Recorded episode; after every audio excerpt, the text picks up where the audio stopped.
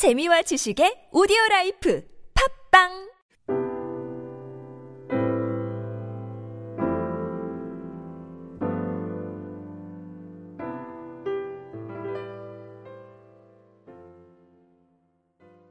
예, 오늘 우리가 이 말씀 속에서 어, 하나님의 백성들이 고난을 겪을 때 하나님의 하나님을 향해서 간절히 부르짖을 때 하나님은 응답하시는 하나님이라는 사실을 우리가 묵상해야 합니다.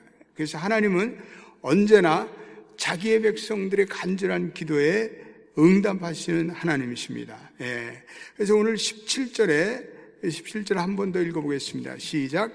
그 일 후에 그 집 주인 되는 여인의 아들이 병들어 증세가 심히 위중하다가 숨이 끊어진지라. 거기다가 그 일 후에 줄쳐놓으세요. 항상 이러한 단어들은 중요한 단어입니다. 뭐 at that time, 뭐 then 이런 이런 시제를 알리는 단어들은 그 일 후라는 것은 바로 어, 이 사르밧 가부가 이제는 하나님의 권능으로 어, 밀가루와 기름이 그 통에서 끊어지지 않고 먹고 사는 그 사건이 있은 후 이런 얘기입니다. 예. 사르밧 가부는 흉년 가운데도 놀라운 하나님의 능력을 체험하게 됩니다. 그런데 이 은혜를 받았음에도 불구하고 며칠 후에 예, 그의 그, 그 후에 그 아들이 병들어 죽게 됩니다. 예. 하나님은 이전에는 큰 은혜를 주셨습니다. 그런데 그의 아들이 병들어 죽었을 때는 하나님께서 그 죽음을 막아주지 않으셔. 하나님께서는 어, 빈 밀가루 통해서 밀가루가 나오시는 하나님이신데 그럼 왜 하나님은 이번에는 그 아들의 죽음을 막아주지 않았을까? 왜 방치했을까? 예. 오늘 우리는 이 본문을 놓고 우리는 이러한 깨달음을 갖습니다. 이 여인은 이전에 받았던 은혜에 머물러서는 안 된다는 것입니다. 예. 우리는 이전에 받았던 은혜만을 생각해요. 근데 이전에 받았던 은혜에 머물러서는 안 돼요. 은혜를 계속 받아야 돼요. 할렐루야. 은혜를 계속 받아야 돼요. 예. 우리가 신앙의 은혜를 받고 그 다음에는 어느 순간부터 안주가 찾아와요. 안들이 찾아와요. 예. 그래서 이 편안함은 하나님이 우리에게 기대하는 축복이 아니에요. 예. 하나님 우리에게 은혜를 주신 것은 우리들이 그냥 아니라고 아예 하나님 은혜 주셨으니까 이제 편안하게 좀 살자. 그게 아닌 것 같아요. 예. 그래서 어, 우리 우리가 잘 먹고 잘 사는 것이 은혜가 아니고 예, 하나님의 축복과 은혜를 우리의 삶에 증거하고 그렇게 살라는 거예요. 예. 우리가 안일에 빠지면 하나님께서 우리를 더 높은 차원의 신앙으로 끌어올리기 위해서 은혜를 받았지만 또 고난을 허락하시. 예. 오늘 예루살렘의 이 초대교회가 안일했잖아요. 그러니까 하나님께서 고난을 통해서 환난을 통해서 그 백성들을 흩어뜨리셔요. 그리고 새로운 이 안디옥 교회로 나아가게 하신 것 봅니다. 예, 그래서 우리가 기도하고 그래서 저와 여러분들은 하나님의 은혜를 계속 받아야 돼요. 예, 하나님의 은혜를 계속 누리기를 주님의 은혜로 축원드립니다. 예, 오늘 18절에 이 여인이 고난 가운데 엘리야에게 이렇게 항변을 해요. 따져요. 예, 18절도 읽어보겠습니다. 시작. 여인이 엘리야에게 이르되 하나님의 사람이여 당신이 나와 더불어 무슨 상관이 있기로 내 죄를 생각나게 하고 또 내 아들을 죽게 하려고 내게 오셨나이까. 예. 이게 항상 우리 인간은 그렇지만은 에, 원망하죠. 잘 될 때는 그게 자기 자기가 잘해서 잘 된 거고 못 될 때는 하나님을 원망해요. 예. 그 여인이 예, 엘리야의 은혜로 그렇게 에, 굶주림에서 살아날 길이 열렸는데 이제는 에, 이 하나님의 종을 원망해요. 에, 그러니까 내가 지금 괴롭고 내 아들이 죽고 그랬는데 하나님도 하나님의 종도 다 쓸모가 없다는 거예요. 하나님 원망하죠. 축복이 있을 때는 하나님을 잘 믿는데 조금만 시련이 오면 아, 이게 하나님이 나와 무슨 상관이 있습니까? 예, 우리는 똑같아요. 똑같아. 오늘 18절에 거기에 보니까 내 죄가 생각나게 되고 내 죄를 생각나게 하고 예. 고난이 올 때 인간은 아, 고난의 이유 중에 하나는 자기의 죄가 생각나게 예. 고난 가운데 비로소 자기의 죄가 생각 이 여인에게는 뭔가 죄의 문제가 걸려 있었어요. 예. 예. 고난은 유익이죠 그런 면에서. 예.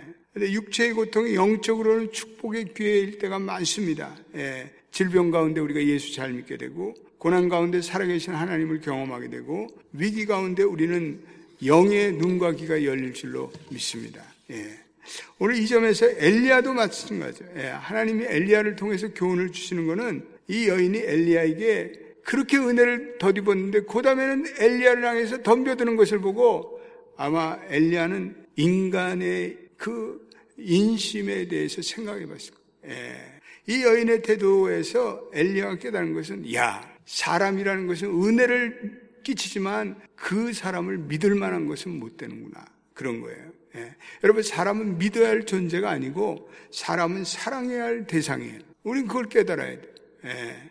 그래서 이 엘리야는 어떤 의미에서 이 여인이 하는 것을 보고 배신감을 느꼈겠죠. 배반감을 느꼈겠죠. 그러면서 그러나 그 영적인 고독 속에서 사람을 의지하지 않고 하나님만 의지하게 돼요. 예. 저와 여러분들이 예. 우리는 사람을 의지해서는 아니 하나님만 의지해야 돼. 예. 그러므로 엘리야도 그런 입장에서 똑같아요. 엘리야도 은혜를 받아야 돼. 엘리야도 동일한 은혜를 받아야 돼. 예. 그래서 엘리야가 이 일을 겪은 후에 그 다음에는 우상 섬기는 아합에 가서 바알의 선자 850명과 영적인 대결을 합니다. 그래서 큰 일을 두고 하나님께서 일종의 훈련을 시켰다고 보면 됩니다. 예. 그래서 하나님만 의지하고 그래서 사르밧 가부에게 다 이 엘리야가 당한 이 고난은 더 큰 은혜와 더 큰 사명으로 나가라는 하나님의 부르심이에요. 예. 저희도 우리 저와 여러분도 문제와 고난 속에서 더 큰 은혜를 받으라, 더 큰 사명으로 나가라는 그런 하나님의 음성을 들을 수 있는 여러분과 제가 되기를 축원합니다. 따라서 합시다. 더 큰 은혜를 받자. 더 큰 사명으로 살아가자. 우리 교회도 마찬가지. 예. 교회도 아니라면 안. 그냥 주기적으로 시험이 와. 시험이 와. 어려움이 오고. 그러니까 그때 교회가 깨어서 각성해서 더 큰 은혜를 받고 더 큰 하나님의 사명으로 살아가요.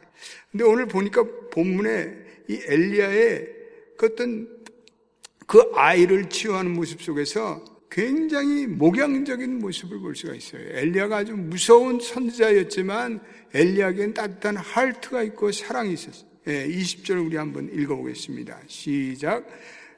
네, 부르짖어 이르되 내 하나님 여호와여 주께서 또 내가 우고하는 집 과부에게 재앙을 내리사 그 아들이 죽게 하셨나이까 하고 여기서 간절히 부르짖어 이르되 거기 줄쳐놨어요. 예, 영어로는 cry out to the Lord 이 시편에 나오는 전형적인 울부짖는 기도, 부르짖음의 기도에 간절한 기도. 예, 영어로는 아니 히브리어로는 카라라는 단어는 아주 급히 부르짖어 절박하게 기도하다 그런 뜻이 있어요. 예, 안타까움으로 기도하는 것이 예, 안타까움으로 엘리야는 기도의 사람인 동시에 엘리야는 사람을 사랑하는 마음에 따뜻한 하트가 있었던 사람.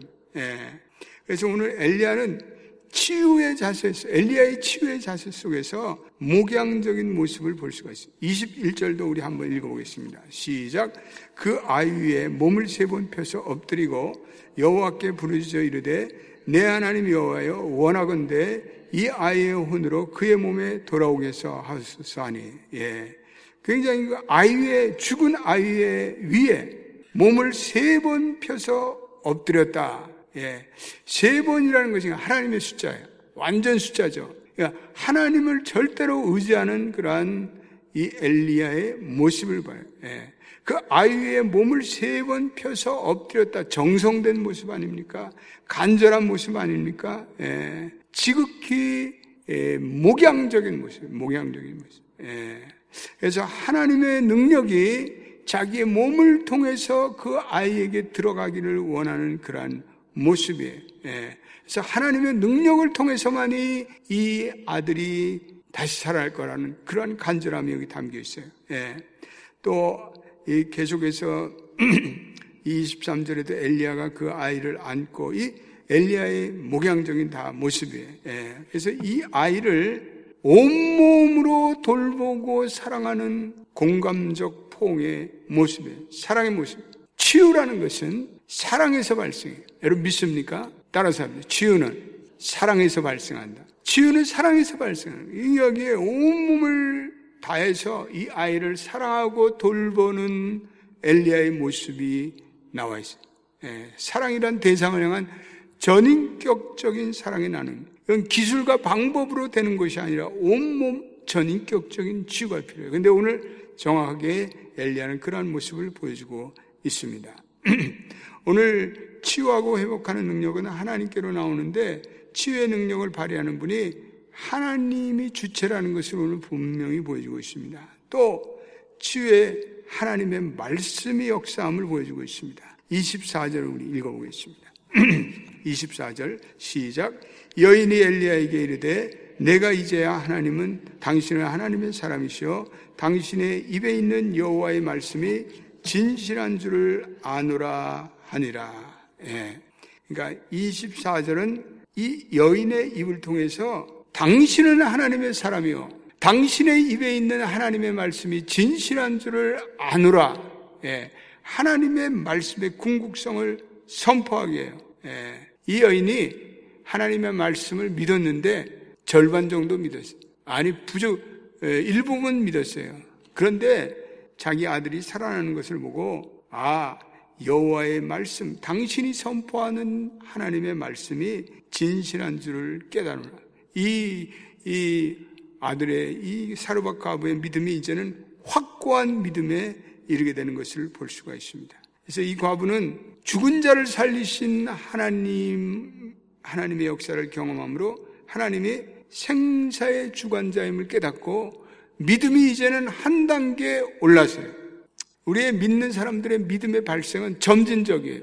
예. 뭐 처음부터 믿음이 절대로 뭐 어, 불가 예, 정상급 믿음으로 가지 않아요. 점점 점점 우리의 믿음이 이런 하나님의 역사를 경험함으로 우리의 믿음의 발생이 점진적이에요. 또 인간은 시련을 통해서 한 걸음 한 걸음 하나님에 대한 믿음의 확신의 단계로 점점 점점 나가요. 하나님을 더 깊이 알고 하나님에 대한 믿음이 성숙되게 하고. 예. 그러므로 저와 여러분들은 어떠한 시련이나 어떠한 고난 속에서도 낙담하는 일이 있어서는 안 돼. 낭망하는 일이 있어서는 안 돼. 예. 고난의 때는 오히려 하나님께서 하나님께 믿음의 각을 내세워서 하나님의 뜻을 찾으려는 치열한 기도를 드려요. 치열한 하나님의 뜻을 찾으려는 모색을 해요. 예. 그래서 시련은, 모든 시련은 우리로 하여금 한 단계 높은 믿음으로 우리를 이끌어가는 하나님의 선한 도구가 되심을 깨닫는 저와 여러분이 되시길 주님의 이름으로 축원드립니다. 기도하겠습니다. 하나님, 오늘도 귀한 엘리야의 치유의 사건을 통해서 많은 것을 깨닫게 됩니다. 그 여인은 한때 엘리야에게 하나님의 은혜를 받았지만 또 고난이 올 때 엘리야를 정죄하는 것을 볼 수가 있습니다. 그러나 엘리야는 그의 아들을 달라하여 그를 자기 침상에 누이고 하나님께 부르짖고 그의 아이 위에 몸을 세 번이나 펴서 엎드립니다. 간절한 사랑을 선포하고 사랑을 전달합니다. 그럴 때 여호와께서 엘리야의 부르짖음의 소리를 들으시고 그 아이의 혼이 몸으로 돌아오는 회생의 놀라운 은혜를 주셨습니다. 주님, 우리가 어려운 일을 당하는 일이 많지만 그때그때가 다 믿음의 진보로 나가는 하나님의 축복의 계기입니다. 우리 새벽의 성도들은 어떠한 시련과 어떠한 도전에도 낭망하지 않고 오히려 그 시련과 역경을 통해서 내 믿음이 한 단계 업그레이드되는 하나님의 축복을 기대하고 오늘도 감사하는 저희들이 되기를 원합니다. 주여 우리가 안일에 처해 있을 때 하나님 우리를 깨어 각성케 하십니다. 하나님 우리 교회도 마찬가지입니다. 주여 그러므로 고난 가운데 낙담하는 일이 있어서는 안 되겠습니다. 시련 가운데 낭망하는 일이 있어서는 안 되겠습니다. 주님 살아계심을 믿고 또한 간절히 주님께 부르짖어 나갈 때 하나님은 살아계시며 하나님은 역사하신 분인 것을 우리가 체험하게 됩니다. 우리의 모든 시련, 온전한 믿음으로 나가는 하나님의 선한 도금을 깨닫고 오늘도 감사하고 오히려 그 하나님의 시련 가운데 더욱더 부르짖어 기도하는 저희가 되기를 원합니다. 우리 합심해서 한번 주여 부르짖고 기도하겠습니다. 주여